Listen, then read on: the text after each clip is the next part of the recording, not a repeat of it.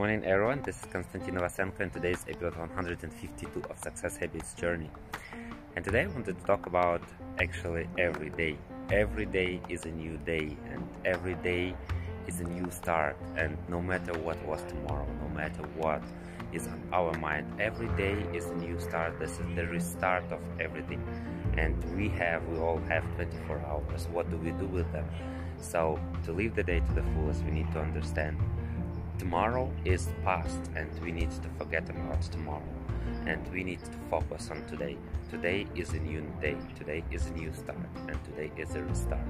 So we need to enjoy this day, and every day is a new day. Have a great day. See you tomorrow. Bye bye.